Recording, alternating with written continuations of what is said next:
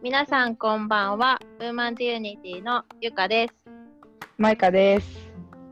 この番組では一人一人を大切にスピーカー2人それぞれの生活を尊重してレコーディングしています。スピーカーが楽に話し合ってリスナーさんも楽に聞けて聞いたら心が楽になる場所を作っていきたいと思っています。そのため音声は期待しないでください。なるべく気をつけていますが生活音もしてしまうかもしれません。またアップロードする時期や時間もまちまちです。はーい。完璧。え、甘甘噛みした、どっかで。嘘。いや、いつも、いつもよりはいいよね。スムーズだやった。お墨付き。うん、素晴らしいです。なんかさ、はじめ、うんあ、二人なんだよね、今日。そうそうそう、今日。二人なんだよね。だうん、ちょっと。飲んでる？や、今日は飲んでない。今日はあ、麦そうなの？茶です。うん、あ、そっかそっか。ちょっと夏に向けて。うん。うーん、あと4キロ4キロ？多くない、うん ?4 キロ。落とす。いや、すごい。これはやばい。えー、今まで頑張ろなんか、うん、ちょっと、ちょっとさ、頑張りたいよね。う。そうだね。うん、なんか、ぶよぶよのままでいたくないじゃん。そうだよね。ねだから、ちょっともう一回ぐらい、ああ、なんか、ちょっといい感じに体仕上がってきたんじゃないっていうレベルに持ってきたよね、今。さすが。うん、意識高い系。でもだから、今日は麦茶。うん、偉い。最近、休館日作ってんだ、ちゃんと。偉いね。うん、だって飲んでない日、見たことないよ。いや、ごめんごめん。ほんとね、今までのエピソードね、うん、飲んでないの多分2回あるかなぐらい。あ、本当2回、うん昼間収録したら飲んでないから、ああ、そっかそっか。2回ぐらいかな。いや、もうひどいね。ひどい。年中酔っ払って、皆さんにお届けしてるんだね。最低だね、ちょっと。まあ、そうだからもう、うん飲まない日を作らない方が逆にいいんじゃない？あ、そう。そうだよね。びっくりしたよね。常に常にそうですみたいな。うん。でもさ、そうだよね。なんか、やっぱり飲んでる時の方が、うん。あのーまあ、わけわかんない時もある、飲んでて。なんか何が言いたいのかわかんなくなっちゃう時もあるけど、うん。結構飲んでる時の方が調子がいいかもしれない。ああ、トークがね。いいね。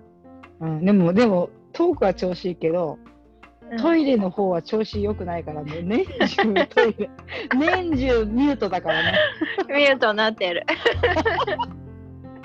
なんか急に声が聞こえなくなったら、私はお手洗いに行ってます。ミュートミュート。あーあ、お手洗いといえばさ、うん。この前さ、マイカちゃんにちらっと話したんだけど、あの、渡部のせいで、うん。うん。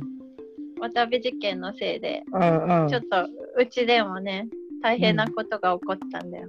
うん。何した？いや、何したっていうかまあ、うん思い出しちゃったんだよね。ちょっとイラッという感情を、渡部のせいであそれは。あれ？ガムテープの時とつながる？ガムテープそうつながるの時思い出しああ、はいはいはい。つながる。だからまあ、うん詳細は、うんあのー前の回、愛し方、うん愛され方を愛され方まあ聞。うんうん。うんうん聞いてほしいんだけど、まあ、そこは省くとして、で、そのイラっていう感情を思い出して、うん。思い出しちゃったの。うん、で、その日の朝、すごい嫌な夢を見たの、渡部のせいで。うん、うん、そうだよね。本当リアルか、うん、リアルか、普通、あのリアルか夢かわからないくらいリアルな旦那が2人の女性と浮気したっていう夢を見て、3人じゃなかった？2人だった。その時でもうん。あの親子だったのえおばさんと。娘 さんで。リアルだな、リアル。本当気持ち悪くて、うん。で朝パッと起きたらもううん。その時旦那がたまたまね、休みでうん。朝からもう釣り行っちゃってて、それにもイラッときたわけだよ。うんうん。で、前からうん。考えてた面白い,、面白いいたずらを旦那にしてやろうと思って、うん。待って前から考えてたの？毎回考えてた。今日しか今日しかチャンスはないみたいな思って、いないじゃん、もう朝からいないことなんて。うん。珍しかったし、うん。だからあの便座の蓋便座を開けて座るところを開けて、その下にもすっごい一生懸命サランラップ貼って、うん あ便座の下に貼ったんだ。そうだよ。本体に本体に貼ったのね。本体そうじゃないとバレちゃうでしょ、うん。そうね。うん。確かに。光と加減で見えちゃうわな。そう。うん。ですごいね、もうあの大体今日の出が早いから釣り行って、う朝ん。2時くらいから出てってうんうん。午前中で帰ってくるんだけど。うん。でもうそのサランラップが張った状態でずっと待ってて。うん。でもすっごいワクワクして待っててどうなるんだろう、うん。どうなるんだろうって思って。うん。でもねもう気づかれちゃったの。する それそうでしょ超ショック。いや、そりゃ気づく。だってさ、なんかちょっとさ、こう、奥行きなくなっちゃうじゃん。だって、だってこう、立つでしょ？こう、トイレの前にね。なんかちょっと光の加減でキラキラしてるの見えちゃうもんね。あでもね私見ないよ便座の中なんていや、でも確かに女性は座るときに、私、うん年中蓋に座っちゃうの。あのあ上げたつもりで蓋に座ってることが結構あるんだけど。うんまあ女性はね座るから見ないかもしれないけど、男性は座らないじゃん。座る？うちの旦那はね座るの、うんうん。あのあ自分でゴシゴシ掃除ししてる人だから気になるみたいあの飛び散るのが気になるみたいでうんうん。それで座るから気づかないだろうなって思ってたんだけどでもうん。掃除するからうん。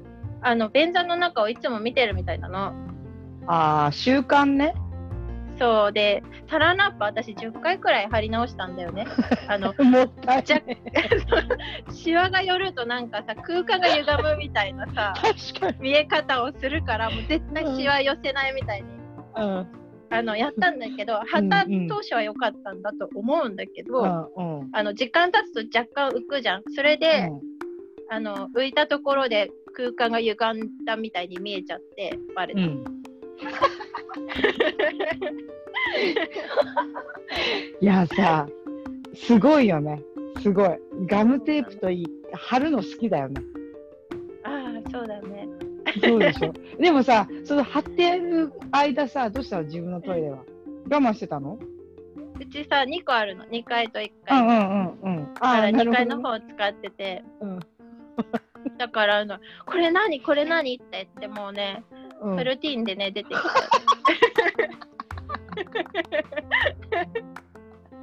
気づいたの。でもでもせめてフルフルで出てこないでもらいたかったね、そうだね。うん、もうびっくりしちゃったんだろうね。なんか貼ってあるって思う。でもよくさびっくりして出ちゃわなかったよね。私絶対無理だわ酒飲んでたら。その上にいもうえもうもう構わずしちゃうと思うやるかった。本当やめて。酒飲んでる時それやめてマジで。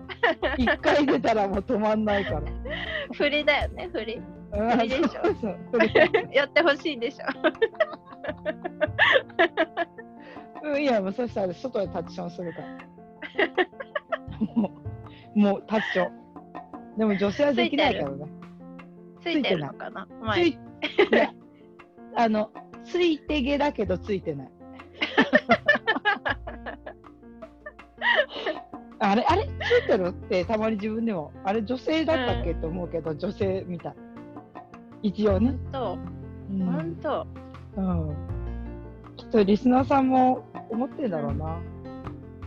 マイカちゃんってな、ね。どっちだろうってね。いや思ってると思う。きっと。いつかいつか明かすよ。うん。あの、うん。ちゃんと証拠写真撮るから今度。分かったでも任してちゃんと開脚してタッチションする。だって普通普通にしたらそったってなんだって男じゃないからうんシャーってできないじゃん絶対ねうんうん。だからもうもう足開脚しまくって真下に落とす方法しかないよね。すごいよね。そうでしょ。いやーなんか申し訳ない冒頭こんな話で。そもそもゆかちゃんのララップの話だわそうだわ下ネタ。そう下ネタたまにはいいよねそうね。うん結構やってるけどな酔ってる？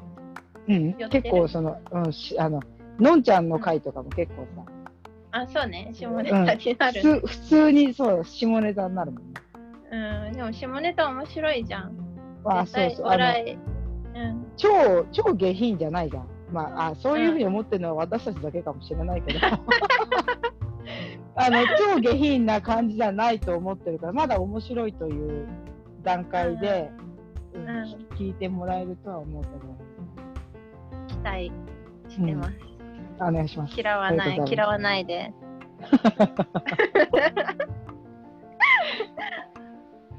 そうだね。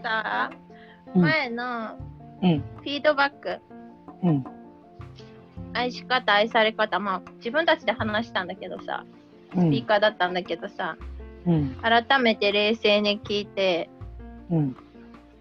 思ったっていうか、思い出したことがあったんだけど、うん。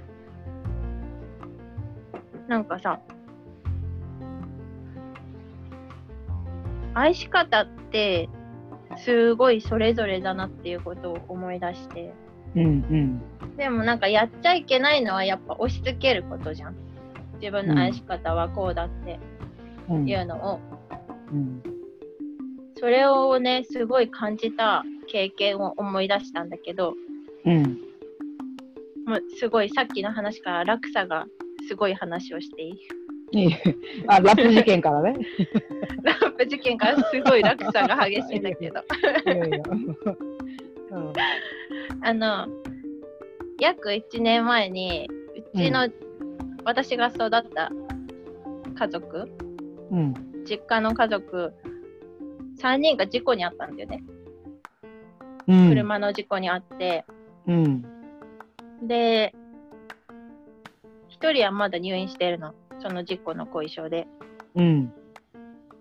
で、他2人は軽傷だったんだけど、うん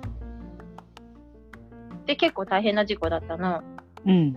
まあ、最近、やっとちょっと、まあ、全部終わった感じなんだけど、うんまあ、その弁護士とかそういう話も全部終わった感じなんだけど、うん。それ、相手がいたからね、うん。はい詳細は話せないんだけど、うん。で、その時に、まあ、家族の親戚うんがいたんだけど、親戚が、多分愛がゆえなんだと思うけど、うん。すごい、あの、責めたの。事故をした。うん。事故の原因を作ったうちの家族に対して。うんうん。で、それは私のお父さんだったんだけど、うん。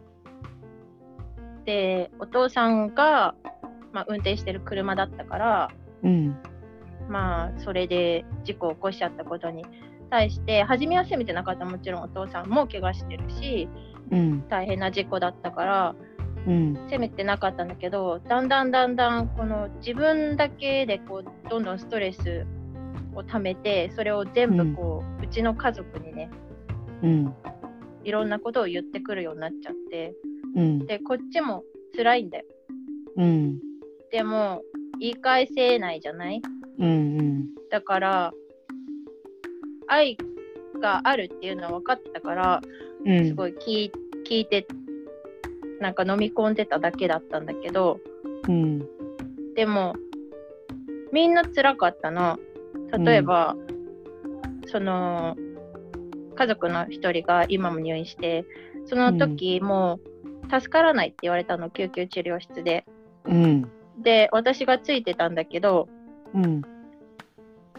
で、私だけだったの、家族がその場に入れたのがね、うん。事故後の処理の時に入れたのが私だけだったから、一番重症な家族に私がついてたんだけど、うん。でも、助からないっていうことをお医者さんに言われて、うん。それを家族の中で共有してくださいって言われたの。うん。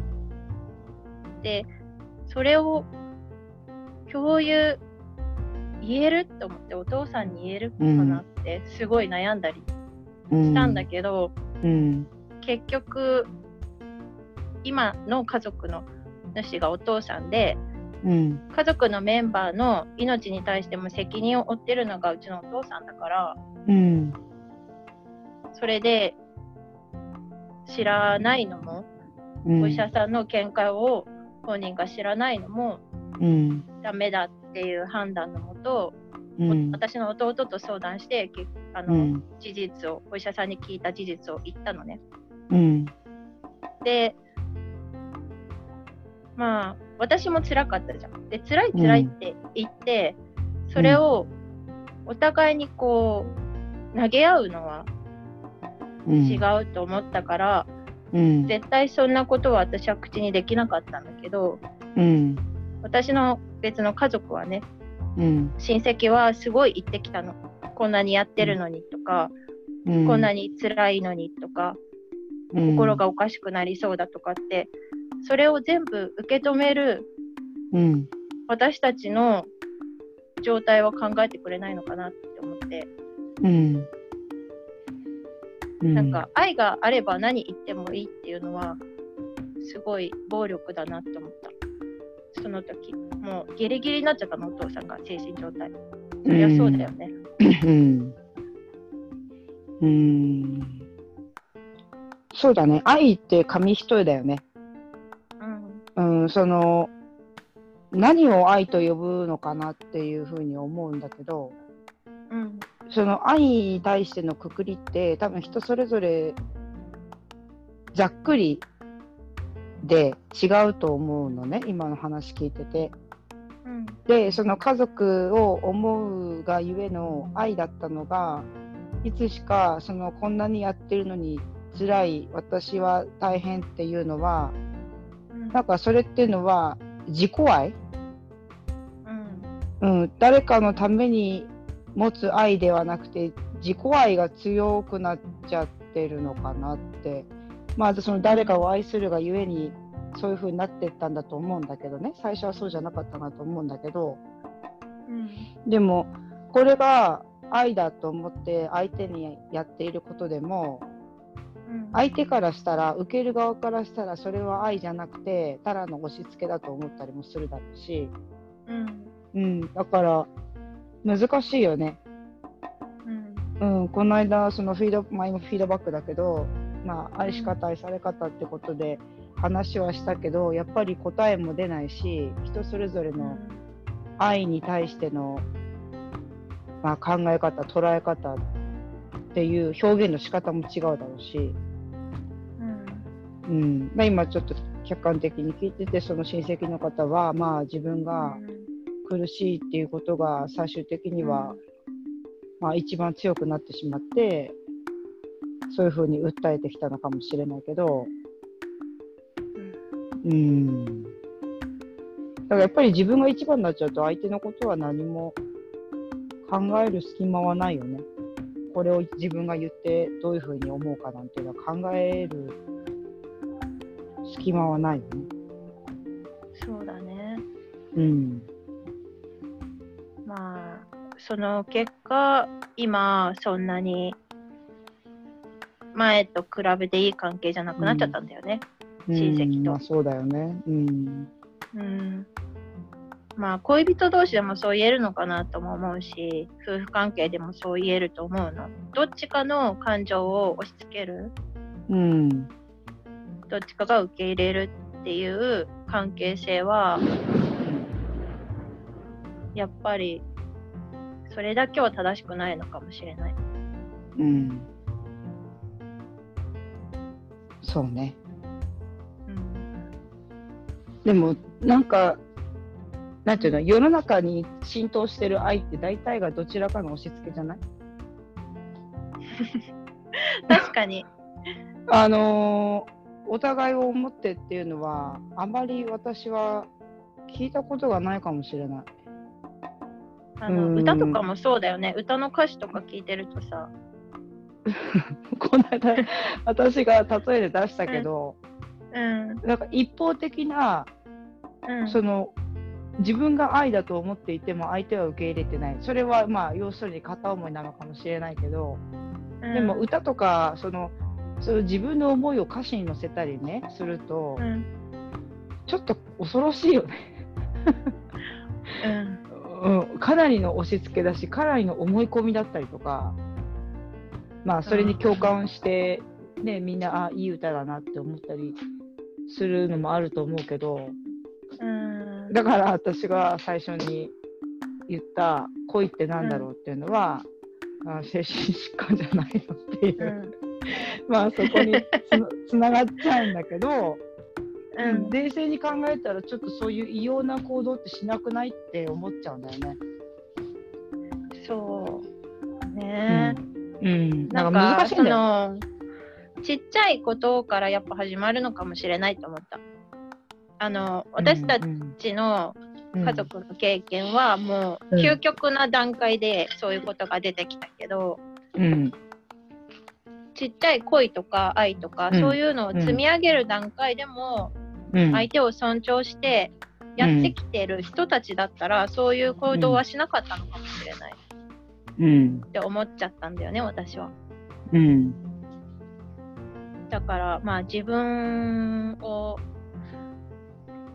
律するっていうかそういうちょっと感情でおかしくなりそうな愛とかの、恋恋とかの関係でも、自分を律しながら客観視しながら積み上げていくことがうん、うん、大事かもしれないな。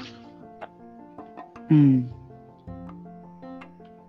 そうだね。まあ、最近ちょっと私も恋なの愛なの分かんないからさ、うんまあ、偉そうなことは言えないんだけど、だけど、そうだね、やっぱり、見失っちゃいけないよね。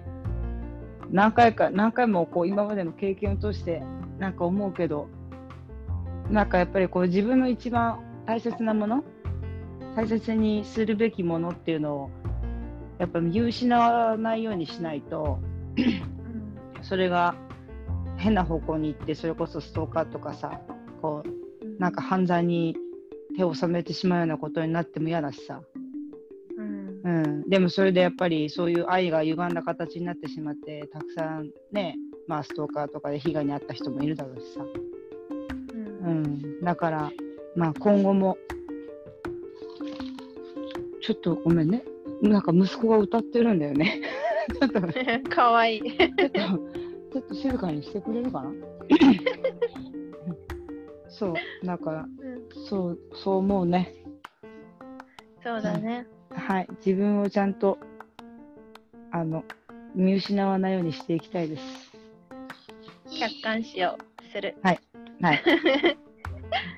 じゃあ今回のテーマに移りますか？はい、そうしましょう。まあ、さっきまで話してた内容とつながるかもしれないけどうん、自分を知るっていううん、テーマうん、にしたんだよね。そうだね。でもうめっちゃ考えまあラジオ始めるにあたってもうん、自己分析したりとかうん、まあいろいろ自分の今までの体験を考えて。うん、だから今だから言える自分を知る体験談みたいなことがあるんだけど、うん。マイカちゃんから話す。え？私？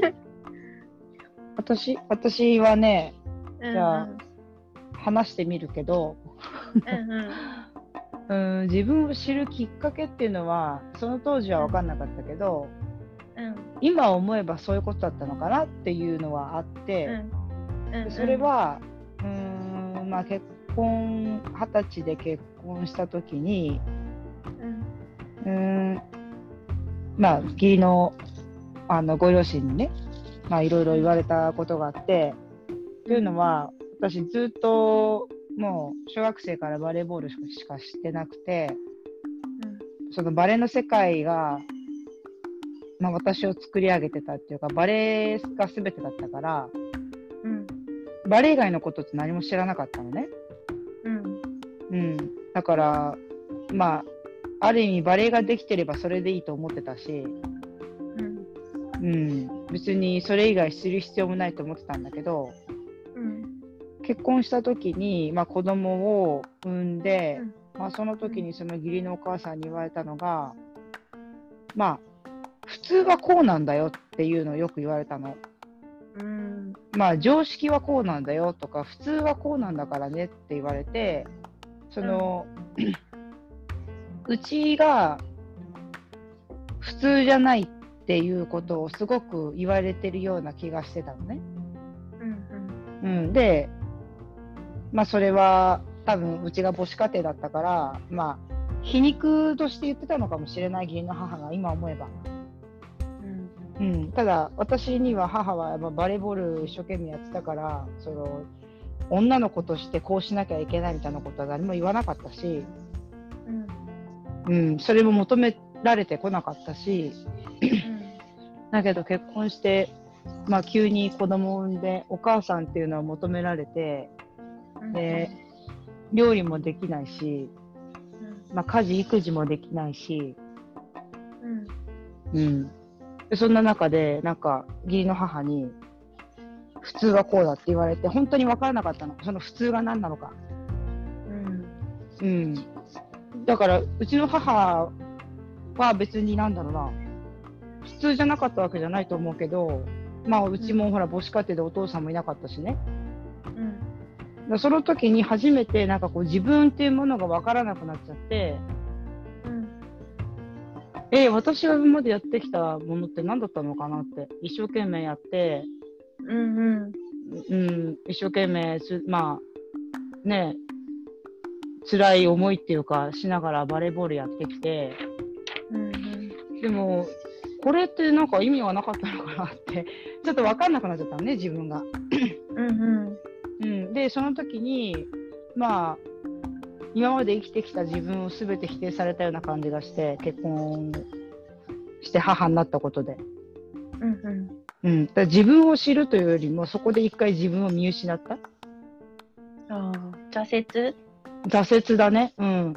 うんそう。だから、そのバレーボールって聞くのも嫌だったし、学生時代の友達に会うことも、なんか、私はダメな人間だったから、そんな友達と会っちゃいけないんだと思ったり、ええ追い詰められてたんだね。結構、うん、だから多分その時に産後うつとか、まあ、なったり、うん。体調崩してたんだと思うんだけど、うん。うん、それぐらい、なんかこう、自分を見失ってしまった、その時に、結婚した時に。ええうん。そうだね。だから自分を知るっていうか、うん。じゃあ何なのかなっていう、私って。そうそれで考え始めるんだよねそう、それから、だから最初から自分でなん私ってこういう人間ですよっていう人は多分、いないんじゃないかな。まあ、いるのかなわからないけど。なんかさうん。まあ私も経験があるから言えるんだけど、自分を知るっていうのは、うん。他人を知らないと他者を知らないと自分って知れないんだよね。うん。マイカちゃんは生まれ育ったうん。環境でうん。バレエを始めてバレエの友達と切磋琢磨して、バレエの環境でこう若い時代学生時代をやったから、うん。そかその他それ以外のうん。他者価値観を持った他者が入ってくることがそんなになかったのかもしれないよね。うん。でそうだね。だから、うんううんんうん。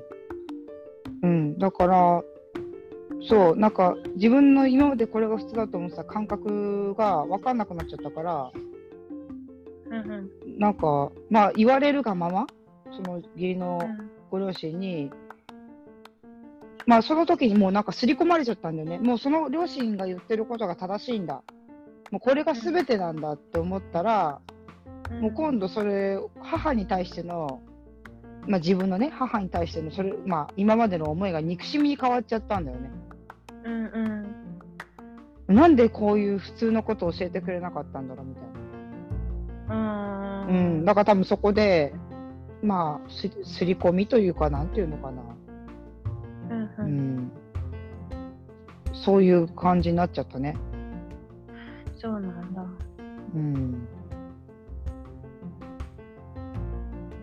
わかる。言ってることはめっちゃわかる。わかる、うんなんか、うん。だから分かんなかった、その時は自分って何なのか。なんかさ、私も同じような体験があるんだけど、うん。でもその、まあ辛かったけど、うん。それを過ぎたからよかっうんた、あの、経験してよかったっていう、うんうん今は思ってるんだけど、うん。やっぱり若い時って守られた環境っていうか、別に自分に何か、うん、大きな変化があるような人と出会わなかったしうん。自分の感覚だけでそれを大事にして生きてればよかったんだけどうん。私も挫折した時があって自分の限界を知ったのが、うん。子供出産あ子供を産むってなってうん。で自分の家族ができるじゃん？うん。だからもともとあった家族とで、うん出産後すごい忙しすぎて友人とか、今までの友人とかも全然会えなくなっちゃうし、うん、でどんどんなんかそう切り離されていく感覚があったのそういうもともと持ってたものから。うん。で最後に私どうしても手放せなかったのが仕事なんだよね。うん。で仕事がすごい大切だって思ってたのがその当時の上司がすごいいい人で、うん。なんか彼とならあのー自分でこう見つけ自分からこう見つけていく感じでうん。自己達成ができるだろうなっていうようなうん。ことをなんか感じてたのかもしれない。うん。っていうのも仕事ももちろん教えてくれるけれども自分自身を知ることとか、うんそういう本をこれを読みなさいって言われたりとかうん。自分の特性を生かすような本とかを勧められて、で、うんちょっと勉強会をしましょうとかそういうのを若い人たちにしてくれるような上司だったうん。の。うん。うん。でその時その上司と離れてうん自分で、自分だけでやっていけるなんて全然思ってなくってうん。なんか食らいついていけばすごい仕事ができる人だったから食らいついていけば、自分が見えてないものも手に入れられるかもしれないっていう期待があったのかもしれない。うん。でもう結局2人目産んだ時にうん。2人目が病気だったのね体の臓器が1個なかったから、うん。それが原因で結構手術したり長く入院したりとかしなきゃいけなくなっちゃってうん。戻るはずでいたんだけれども戻ることはできなくなっちゃったのね。うん。でそれでもう仕事は辞めますっていう話になってでもなんかこのまだ自分でどうにかしたいできるかもしれないって思ってたから自分でビジネスを始めたの、家でできるようなことも見ながらしたんだけどうん。でもそれにはうん。なんか上司が一緒にこう自分の仕事の仕方とか意味付けしながらコーチングしながらやってくれてた、うんもうほんと頼り切っちゃってたんだよね。うん。で中途半端なまま別れちゃったからうん。もうなんか自分の芯がないままビジネスを始めたの、うん。目標とか大義がなくってうん。でだから利益優先になっちゃったりとか、うん。これだけ稼げば認められるかもとかっていうのを優先でやっちゃったの。うん。だから子供とかもう泣いたらイライラしちゃうしとかそういう状態でどんどんバランスが崩れてって、うん。でもう家族実家の家族とも離れてるしうん。旦那っていう全然価値観が違って育った環境が違う人とまた分かち合わなきゃいけない作り上げなきゃいけないっていうのも結構大変だったから、もうそれですごい落ちちゃったんだよね舞香ちゃんがさっき言ったみたいに自分を見失う、うん。で利益はビジネス上がってたんだけれどもうん。なんか自分を見失いだしてから、うん。あれあれって感じでもう全然仕事が手につかなくなっちゃってうん。で蓄えてたビジネスの利益もなくなっちゃったの全部うん。だから本当に全部なくなっちゃったのうん私からしてみればうん。うん。だからすごい挫折したんだよね私がそこでうん。でその時読んでたのが自己啓発系の、男性が書いた自己啓発系の本で、うん。でなんか努力でどうにかなるとかうん。全部突っ込むんだ自分の時間を全部突っ込むんだみたいなうん。こと書かれていてその通りにやろうやろうって思ってどうしてもできないみたいな。うん。でもそりゃそうなんだよね。自分の優先度が変わってきてるのに気づかなかった、うん。なるほどね。からそれそういうのを読むことで余計悪化したと思う。そうみたいな状余計追い詰めたよね。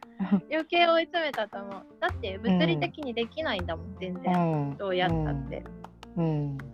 でそこでなんか自分の優先度とかをうん。改めて、もうそこで初めて考え出したえ本当は何が大切だって思ってるのかな自分ってうん。それまでなんか食らいついていくことでうん。成果を上げる利益を上げることうん。が優先順位の一番上だって勝手に思ってた。うん。まあ資本主義社会の教育を受けてたらそうなのかもしれないけどね。うん。そうね。でもそうだね。今の話聞いて、やっぱこううん自分が、うんうん、本当に追い詰められて、その時に初めて、まあ優先度を今考え直して改めてみたってゆゆかちゃんしたでしょ？うんうんで私もこの自分を見失う期間がしばらく 続いて、まあ、結婚期間中はね、うん。うん、でもその中でも本当にこれでいいのかなって何度か来るんだけどそれでもやっぱりそこにまた自分を見失うところに戻ってしまうんだよね。引き込まれてしまうっていうか、あうん、でもそれを最後に。はい。ーうん。一回さここで切らない？